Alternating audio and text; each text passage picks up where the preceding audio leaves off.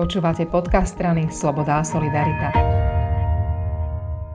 Dnes sa budeme rozprávať s poslancom Národnej rady Jánom Levoslavom Benčíkom a k téme hejtu na internete a na sociálnych sieťach ma inšpirovala prestrelka, ktorá sa odohrala a ktorú spustil poslanec Taraba. Pán Benčík, ako čeliť hejtu alebo taký nejaké takéto nepriateľstvo na sociálnych sieťach? Vy ste veľakrát zažili na vlastnej koži. A aké to je? Je to mimoriadne nepríjemné, samozrejme. A na niečo také si človek si sa môže akoby zvyknúť, môže sa voči tomu nejakým spôsobom obrniť, ale akože úplne si na to zvyknúť a brať to ako niečo normálne, prirodzené, to vlastne nedokáže nikto.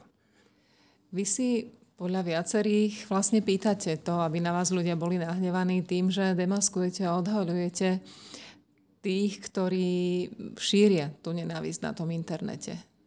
No oni to veľmi dvomyslne dokážu, dokážu otočiť presne naopak. Došlo k tomu presne aj včera.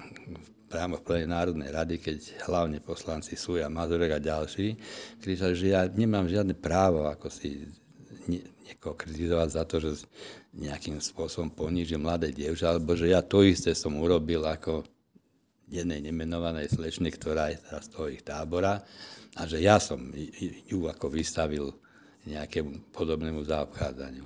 Ale ono to bolo úplne naopak, pretože jasno, tá, tá, to je úplne banálne. Vtedy tá slečna zverejnila na Kultúrblogu jedno video, ktoré sa týkalo multikulturalizmu desiateho októbra. dvanásteho októbra na svojom súkromnom profile to komentoval nejakým spôsobom Jakub Goda. A ja som len v komentári napísal to, čo som si vtedy uvedomil, že ide o dievča, ktoré som stretol na besede s gymnázistami z Sienovej vsi a ktoré už tam sa ma teda veľmi najslušnejším spôsobom pýtalo, že koľko ľudí som mu dal a proste malo takéto nejaké reči. A o ktorom som napriek tomu, že som mal nejaké veci o nej, som nikdy nepísal, lebo som to nepovedal za vhodné, keďže som si ocenil aspoň to, že sa sama verejne ako postavil za svoj názor a že bola na besede, tak som jej nepísal. A tu som len napísal jej meno, že, a že, že to bolo z Sienovej vsi. No a niekto to otočil tak, že ja som ju niekde udal a viaceré tie weby a profily spustili úplný pohon, že ja som ju predhodil davu a že, že ja som ju udal, dokonca už teraz tvrdia, že ja som jej písal nenávisné správy a vyhrážky a podobné. Nič také sa nestalo.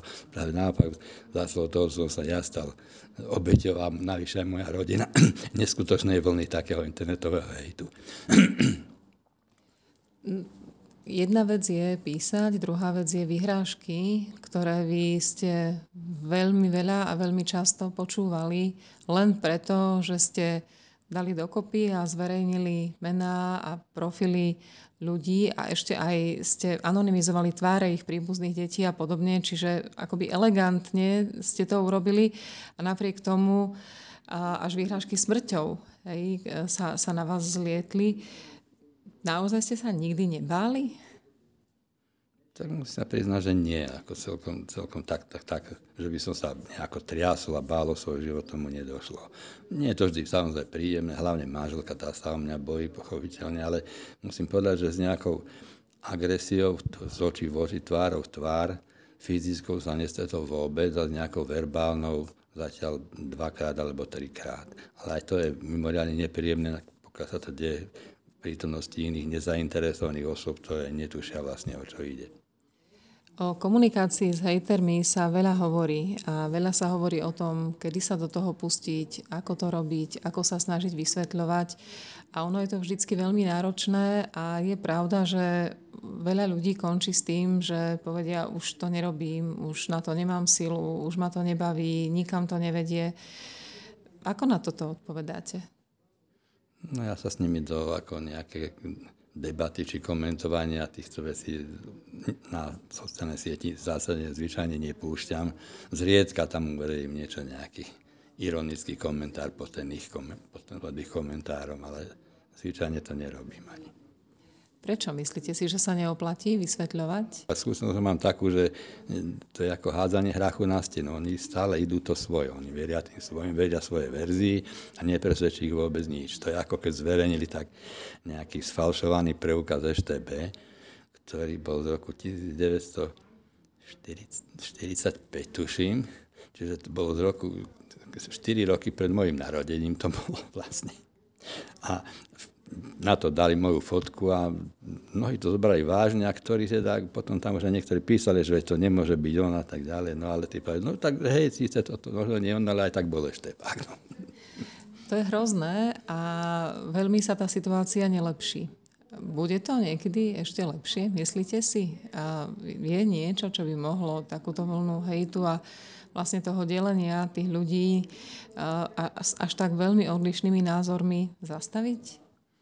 No, ono sa to naozaj nie, že nelepšie, ale sa to rapidne zhoršuje, prispela k tomu aj pandémia, ktorá priniesla veľkú polarizáciu v spoločnosti, keď ľudia svoje prirodzené obavy z tej pandémie a z nechutí a z toho, čo, čo tá pandémia prináša, z obáv o svoju prácu, zamestnanie, o príjem, rodinu, podliehajú konšpiračným teóriám a vyníka už nevidia o víruse, ktorý samozrejme voľným okom nevidíme a ktorý uveria, že ani vlastne neexistuje a svoju nenávisť a zlobu upriamujú na ľudí, ktorí vlastne práve naopak, ktorí im pomáhajú v boji s tým vírusom, na lekárov, na virológov, na personál nemocníc, na tých, ktorí odporúčajú očkovanie a podobne.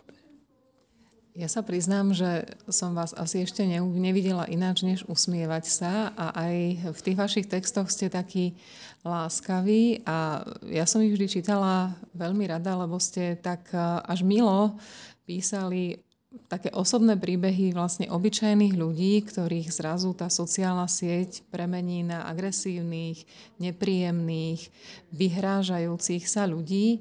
A vy ste ich vlastne vždy tak demaskovali, ale nebolo to s krvavými očami, bolo to také až celkom milé.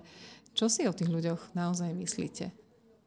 No, čo si umysleli ľudia, ktorí to vlastne aj toto otočia úplne naopak a ktorí vlastne mňa obvinujú, že ja šírim nenávisť, ja rozdeľujem ľudí a ľudia, ktorí majú otvorené názory extrémistické, tvrdia o mne, že ja som extrémista, či dokonca rovno fašista. Prečo takú pani, ktorá má vo svojom profile muškáty a chlapika, ktorý len chodí rád na ryby, alebo proste obyčajných ľudí, ktorí majú plný profil fotiek z chát a takých všedných. Čo sa zrazu stane, že vám začnú vypisovať, že máte umrieť a celá vaša rodina a podobne? No, alebo ešte dodám mačičku, psíčka, či vnúčatko milé. Naozaj to nedokážem pochopiť. Myslím, že to sa vytvára už taká psychóza. Oni žijú v tých uzavretých nejakých bublinách, často sú to aj uzatvorené skupiny na Facebooku, kde sa ako keby predbiehajú, kto tam napíše niečo na adresu niekoho, kto je tam teda nejako kritizovaný, niečo horšie, niečo ostrejšie, niečo tvrdšie. Takýmto, takouto formou sa nejako pokúšajú svoju seba prezentáciu. Myslím, že to musia byť v podstate často veľmi nešťastní a osamilí ľudia, keď sú odkázaní len tak, takto sa prejavovať na vonok. Možno ste zaregistrovali takú novú vec na sociálnych sieťach, iniciatívu Dobre. A je to, vidím, že kývete hlavou, usmievate sa. A je to vlastne taká univerzálna odpoveď, ktorej, keď bude veľa, tak dá jasne najavo, že teda ľudia majú opačný názor, ale proti slovu dobre sa naozaj ťažko dá niečo hovoriť. Čo si o nej myslíte?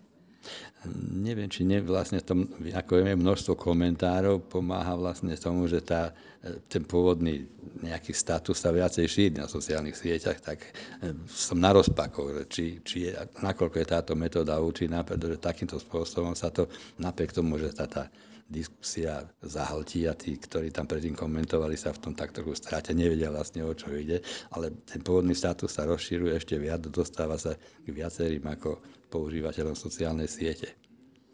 Takže zatiaľ uvidíme, čo sa z toho vyvrbí. Uvidíme, áno.